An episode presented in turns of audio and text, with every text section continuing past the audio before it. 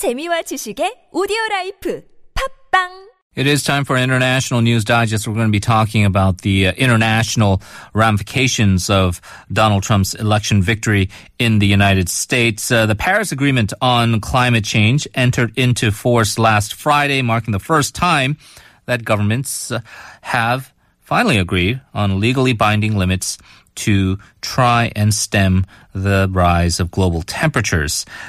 Some people fear, though, that the uh, recent election victory of Donald Trump, who is on record as a climate change denier, uh, may put the entire agreement into jeopardy. To give us some analysis, very pleased to have joining us from Middlesex University, London, international politics instructor, Dr. Peter Hough. Hello.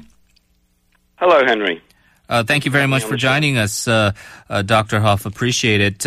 Uh, first of all, with the Paris Agreement, and a lot of people have been making comparisons in the past to failed multilateral frameworks like at Copenhagen or in Kyoto. Uh, was this a, a significant agreement f- for you?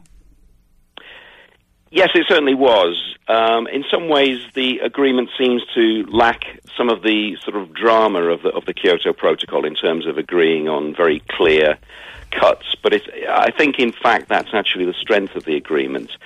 Um, it's the first globally legally binding commitment to cutting greenhouse gases because Kyoto, of course, wasn't global. Many countries, uh, including the US, failed to take part in that. Um, so I think it is a very important uh, step forward, in, uh, and it represents the culmination of a process going back to the uh, the UN Framework Convention in 1992, and indeed the negotiations um, before that. In terms of how people were, uh, I suppose, finally saying we have something that can do some, uh, I suppose, lasting change, uh, despite certain climate scientists perhaps saying maybe it's a little too little too late. Um, it was important that the global community get together and actually try to address this issue. Uh, were there things in this agreement that allowed people to perhaps backslide or even maybe have a loophole that they can kind of get out of? Well, that that is one of the, the main concerns. As I say, the, Paris Agreement in some ways does appear at face value to be weaker than, for example, the Kyoto Protocol. Um, there is the potential for backsliding. In particular, this is a piece of soft law, um, as it uh, you know as it's expressed. The idea that there are no um, clear sanctions on any countries that don't live up to the obligations. Um, it relies really on the naming and shaming process. There are no specific targets for emission cuts in the same way as there was with the Kyoto Protocol. And there's no specific time frame. Okay, there's there's a, a general commitment that countries will seek to um, uh, achieve the targets that have been set on an overall level of avoiding the global average temperature rising more than 1.5 degrees C. But that's not until a, a fairly loosely specified time between 2050 to uh, 2100, uh, and also a commitment that countries will look to peak in terms of uh, carbon emissions as, as, past the peak as soon as possible. So there is a there is a, a, a potential problem there in that um, ultimately the agreement relies on a kind of naming and shaming process that countries will be exposed in um, what, what are going to be stock taking exercises every five years. So, to some extent, it relies on the goodwill of countries mm. to to you know take part in the process. Um, so it, it it lacks some of the specificities, which is is is one of the um, is one of the concerns. Uh, but nevertheless, countries will be expected to produce national climate action plans, which will be reviewed every five years, and there is a commitment to um, to pledge at the very least 100 billion US dollars uh, in climate finance that will be used to help less developed countries. So that, that you know there are commitments there, um, but to to some extent there is you know there is always the danger that um, in the long term countries will be able to sort of drag their feet on all of this. Right, and uh, perhaps I was making a mistake earlier uh, uh, discussing this. I was referring to the Paris Agreement in the past tense, and uh, perhaps uh, yeah. was a Freudian slip or something in the subconscious. But uh, the reason why I wanted to ask you about how how, how stringent or how firm uh, it was, and you mentioned the naming and shaming, but uh, we have one major player, perhaps the biggest player, uh, as a part of this agreement, the United States. Um, this was, of course, agreed upon and signed uh, during the current Barack Obama administration. We have a new incoming uh, president elect uh, who has been on record as saying that climate change is a hoax. Uh, conjured up by China in order to uh, boost yeah. their exports. How worrisome is the factor of Donald Trump coming into the presidency to the viability of this Paris Agreement succeeding in the long term? Is it for you? It's obviously a concern. Um, as you say, he's he's, he's made uh, those comments, and of course, his key advisor uh, on environmental issues, Myron Ebell, is on is on record as being very sceptical about climate change, which of course is, is an increasingly um, obscure position mm-hmm. to be mm-hmm. taken, but but nevertheless it's there. So it's a concern, but I think we do need to to think about this clearly. And and one of the reasons I've suggested that this is um, a good agreement, in spite of the fact that there are the you know potential dangers of backsliding and there are the sort of loopholes there, is that um, it, it's about momentum. And I think um, over time it will become apparent that simply withdrawing would not really be in the US's interest. Mm.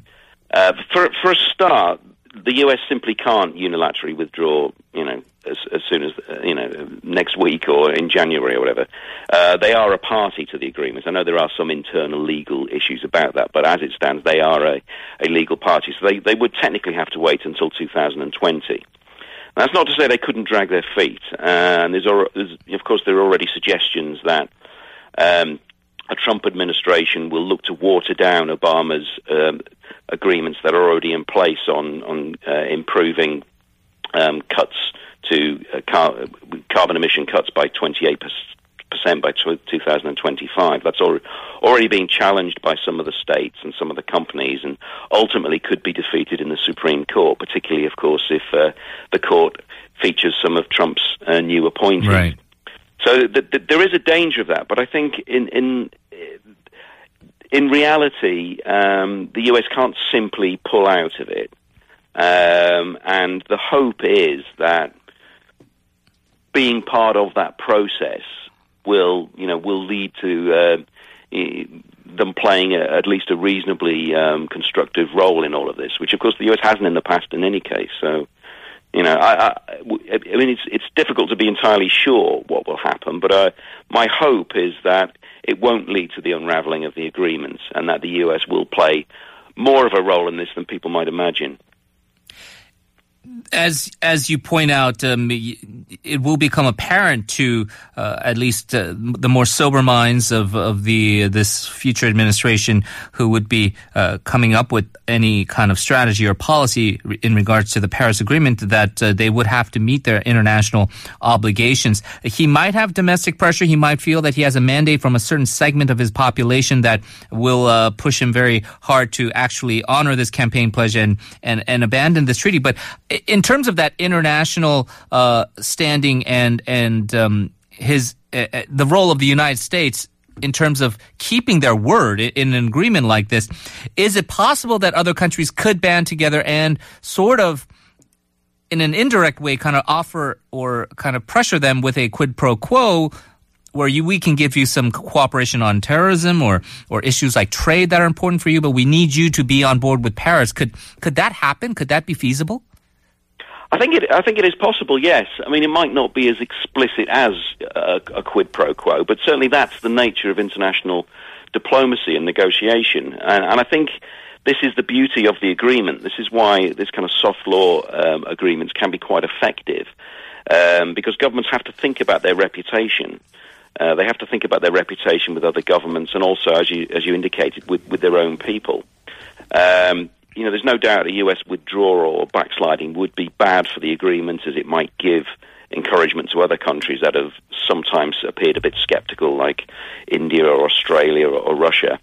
Um, but, but, but as you say, um, in, in the long term, it will become apparent that if the US is to become some sort of pariah over this, which you know it, it probably would be. Mm-hmm. That would not be good for, for, for diplomacy and business. You know that would that would um, damage their uh, their ability to be able to work with other countries, which even in a more isolationist U.S. administration, which we will probably see, they will still need to cooperate Right. with, within the World Trade Organization or in, in tackling ISIS. So, yes, I think um, I think you know pressure from other countries will will be significant on this, and I, and I think will uh, will be a factor. You know, despite what people think about um, Trump, you know, the, when the administration comes into power, this will be the reality of what they deal Yeah. with, and and yeah, they they will need to, uh, you know, to, to keep good face and, and cooperate with countries in a in a constructive way. All right. Well, uh, we will leave it there. Dr. Hough, thank you so much for Okay. joining us. Appreciate it. Okay, thank you, Henry.